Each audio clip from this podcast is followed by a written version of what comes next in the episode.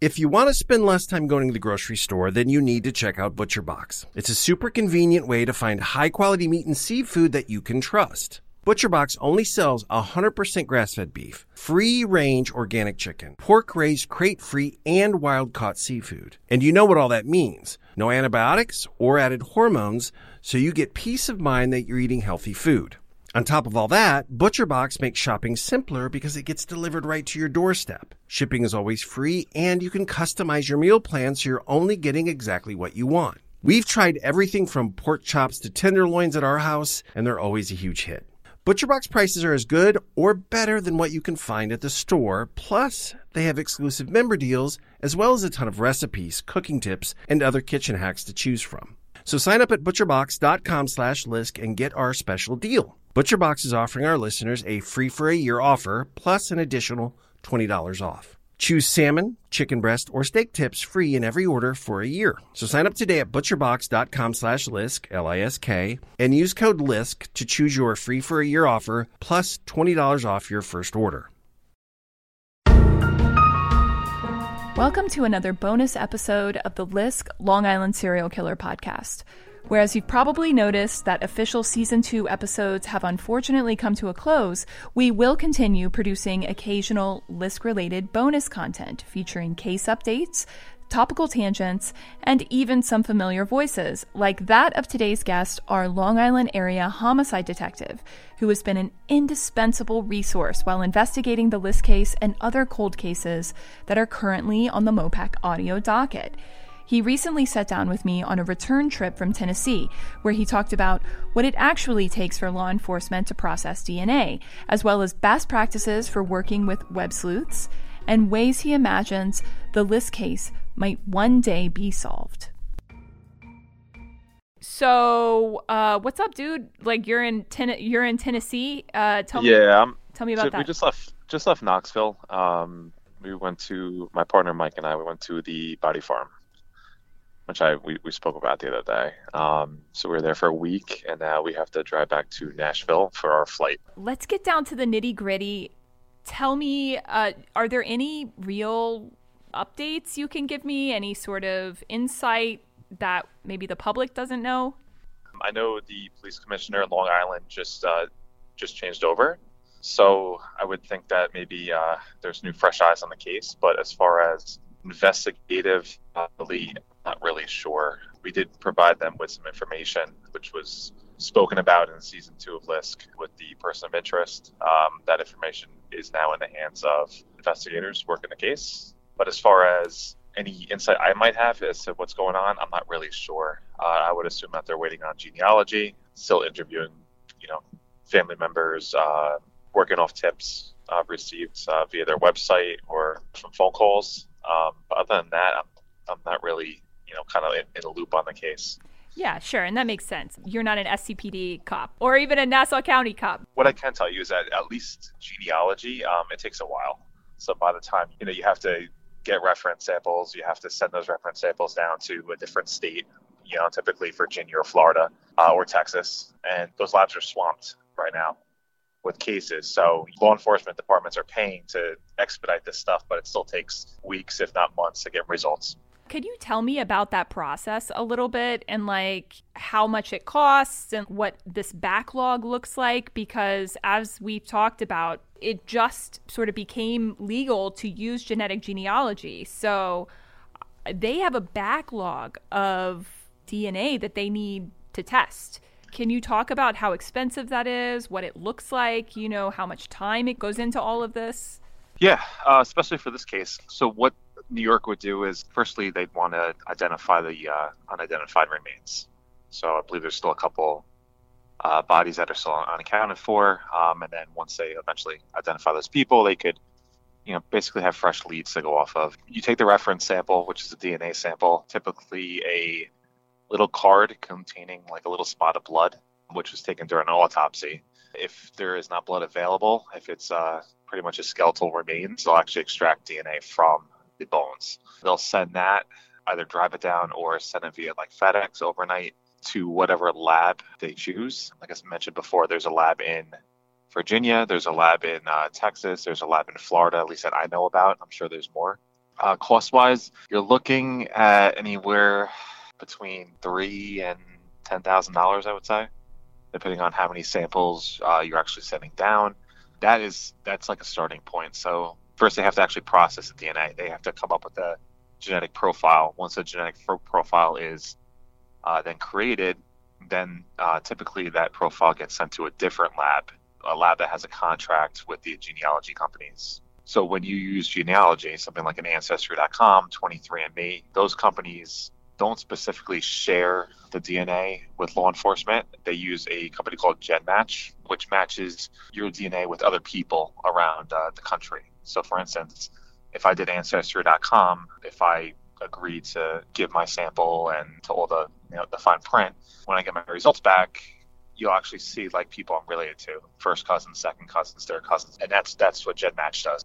It just everything just takes time. So once profile is created, whether it be blood or, or from bones, it then gets transferred to another lab uh, that has a contract with GEDmatch, and then kind of go from there and try to come up with some type of first cousin relative, if not a second cousin relative, of that DNA profile. You know, in totality, uh, you're looking at anywhere between three to six months at a minimum. And then who pays for that? Do taxpayers pay for that? Because I would imagine there's like hundreds of samples and backlog. And if they're at least, you know, let's say 10K a pop, if not more, you know, that's a lot of money. Absolutely. Um, different variety, different resources. Uh, sometimes government grants. Um, I know, like for instance, my my office right now, we're, we're working on a government grant for cold case uh, that we're hoping to to get, which will provide a lot of funds to test, basically just for DNA testing on cold cases. Whether it be grants, whether it be uh, budgetary, some departments have have money to spend, but it definitely can get costly, especially when you're you're sending a lot of evidence, you're sending a lot of DNA reference samples. For instance, we we just sent the case down to a private lab right now. I can't really discuss the details of the case, but it, it's getting costly because once we were able to successfully get DNA, now we have to compare that DNA to several different suspects, and every time you compare it to a different suspect, it incurs new costs. So uh, it's definitely getting expensive. Yeah, people get people get really um, confused around topics of DNA, and it, it's just very helpful to have you know a law enforcement source like yourself to clarify all of that. Let's quickly pivot to outside you know sources like people who submit tips and how someone in law enforcement like yourself relates to these tips. Can you talk a little bit about that? Yeah. Um, so a lot of leads, pretty much from the start, you can vet them out pretty quickly. If there's something of, of substance, such as the you know the POI file, uh, which is over 200 pages, that alone kind of caught my eye. The fact that somebody put that much time and effort into basically a presentation on somebody they thought might be involved in the Lisk case. Now, there's a good chance that that person, the POI, has already been vetted out it, it's definitely possible. Um, I would think so, but there's also that chance that you know the file got pushed to the side and may never be looked at again. A case like Lisk is pretty uh, it's a pretty high profile case, especially on the East Coast. Every you know few few months, few years, uh, you consistently seeing articles come out about the case, which pretty much generates more tips. A lot of the tips, at least from cases I've worked, are just so far out there that you know it's it's not even worth putting effort into. But they're you know typically you might get some you might get lucky, you might get some good leads to run down. And that's what I would think that the FBI is doing right now and has been doing for the past almost 12 years. So, can you talk about what your relationship is to, for lack of a better term, web sleuths or on, online researchers? Like, how has that helped you? And how has being a homicide detective sort of changed in terms of investigation techniques, like over the past 20 years or so? Well, as far as uh, your first part of the question about uh, web sleuthing and, and things like that. Um, I mean, we're always open. Most people I work with are, are open to to hearing the general public. Um, if somebody has an idea or somebody has uh, a tip, we're always willing to to listen, um, to sit down with people. Uh, I know in the past we've sat down with uh, authors of books. We've sat down with you know just general citizens that that want to put their input into specific cases. But over the past, even the past five years, uh, just working homicide cases, everything's completely changed. It's, it's almost on a 180. Um, so from like 2008 to 2015, most most cases were very cell phone heavy, uh, meaning cell phones typically would solve a lot of investigations, tracking information, historical location information, things like that. Uh, they still do, but now with all these different applications such as like WhatsApp and Text Now and, and these type of these free applications and paid applications, it's getting more and more difficult to, to track messaging, to work on uh, work with companies like Google, uh, Apple, iCloud, any type of iCloud uh, companies, like not just Apple, but any, anybody that stores data. We write core orders and we obtain that data, so we can go back and we can see what websites people went to, their historical location information. So, for instance, you know, last September, where were they um, on this date and time? We can kind of see if the phone was on, where that person uh, or whoever was using that phone, where that phone was.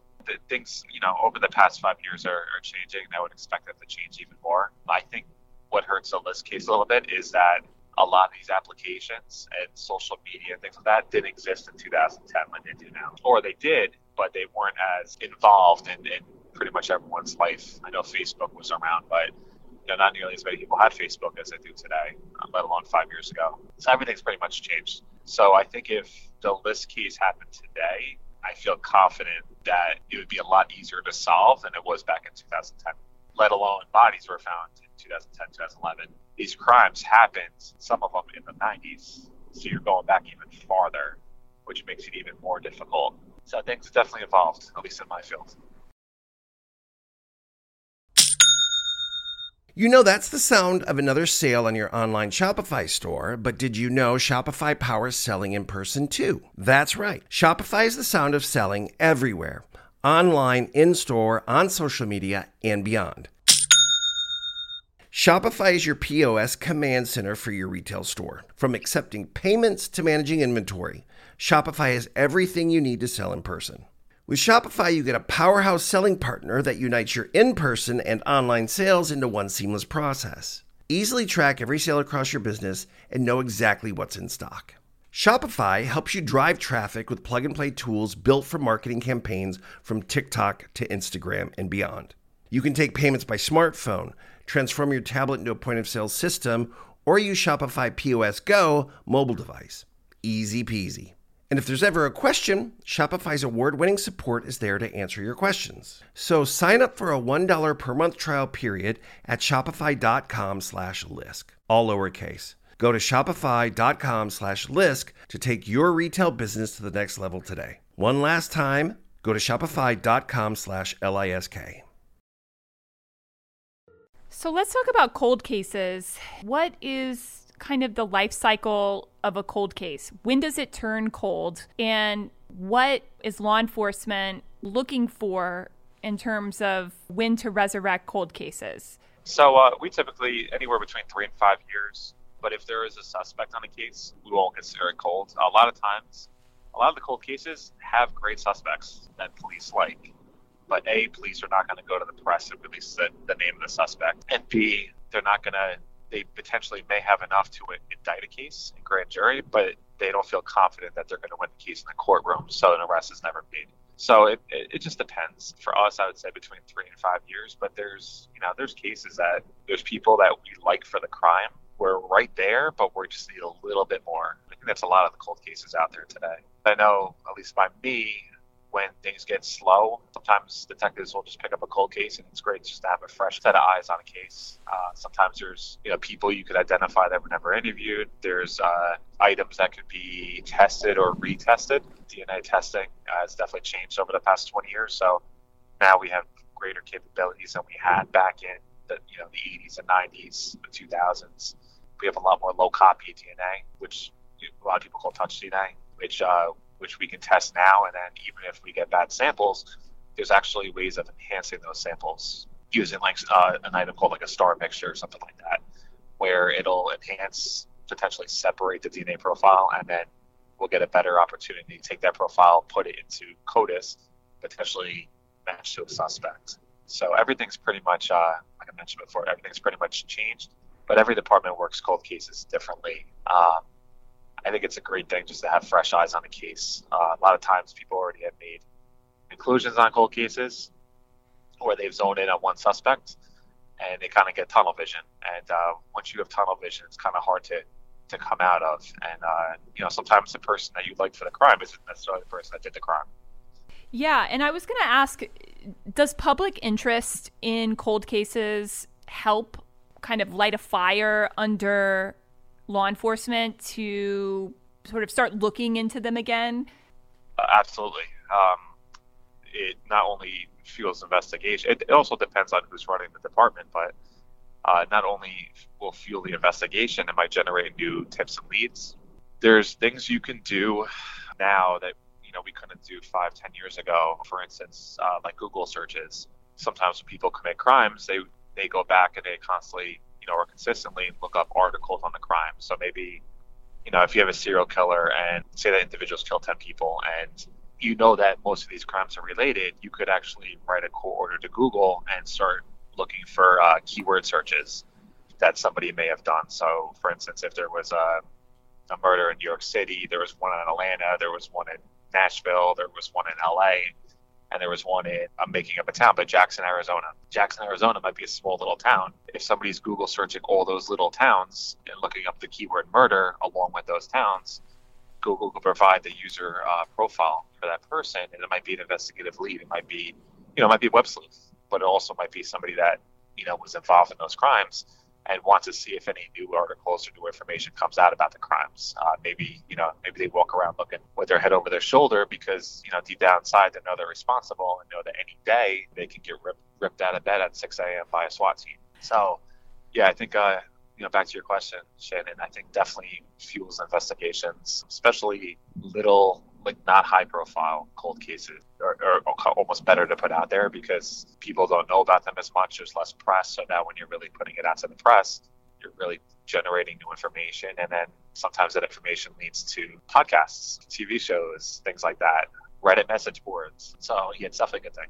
So uh, just to sort of put a button on all of this, if you could give advice to web sleuths, online researchers out there who w- would like to submit tips to local law enforcement or whomever, what is the best way to do it? Sure. Um, I would not submit an email or online tip. I think a lot of those get kind of brushed away or missed. Get on the phone and get in contact with somebody. You could always start with the detective bureau in the town where the crime happened if it is a federal case, you can always contact the FBI, the local FBI branch. You can simply Google search the town and FBI, and the nearest branch will come up. But I wouldn't just email or submit a tip online. I would phys- physically pick up a phone, contact somebody. And then there's other things you could do too. Um, for instance, like with the Lisk case, you know, went, went out there and built his own website, uh, which came out great. And that generates information, generates interest, and I'm sure he receives tips as well. So you could even take it to that level if you wanted to. Like I mentioned, I, I wouldn't submit tips online. I would definitely call, contact, and then when you contact, uh, get the name of the person you spoke to, and then maybe a few months down the line, place another call and, and, and see if there was any results or see if, if they can give you any information on, you know, the information that you provided to them. Uh, otherwise, as a web sleuth, you kind of, I would assume you kind of want to know that the information was vetted out. That's great, great advice, and I I think the Lisk community will find that invaluable because especially with online researchers and web sleuths we have nobody to bounce ideas off of. We don't really know if we're onto something. And to have a resource like you is invaluable to give perspective and tell us uh, what's up and what's down. So i appreciate that and um, look forward to speaking to you again. That sounds good. This has been a mopac audio production. Executive producers are jonathan nowzaradan and jonathan beal this episode was written and hosted by me, Shannon McGarvey. Thank you for listening.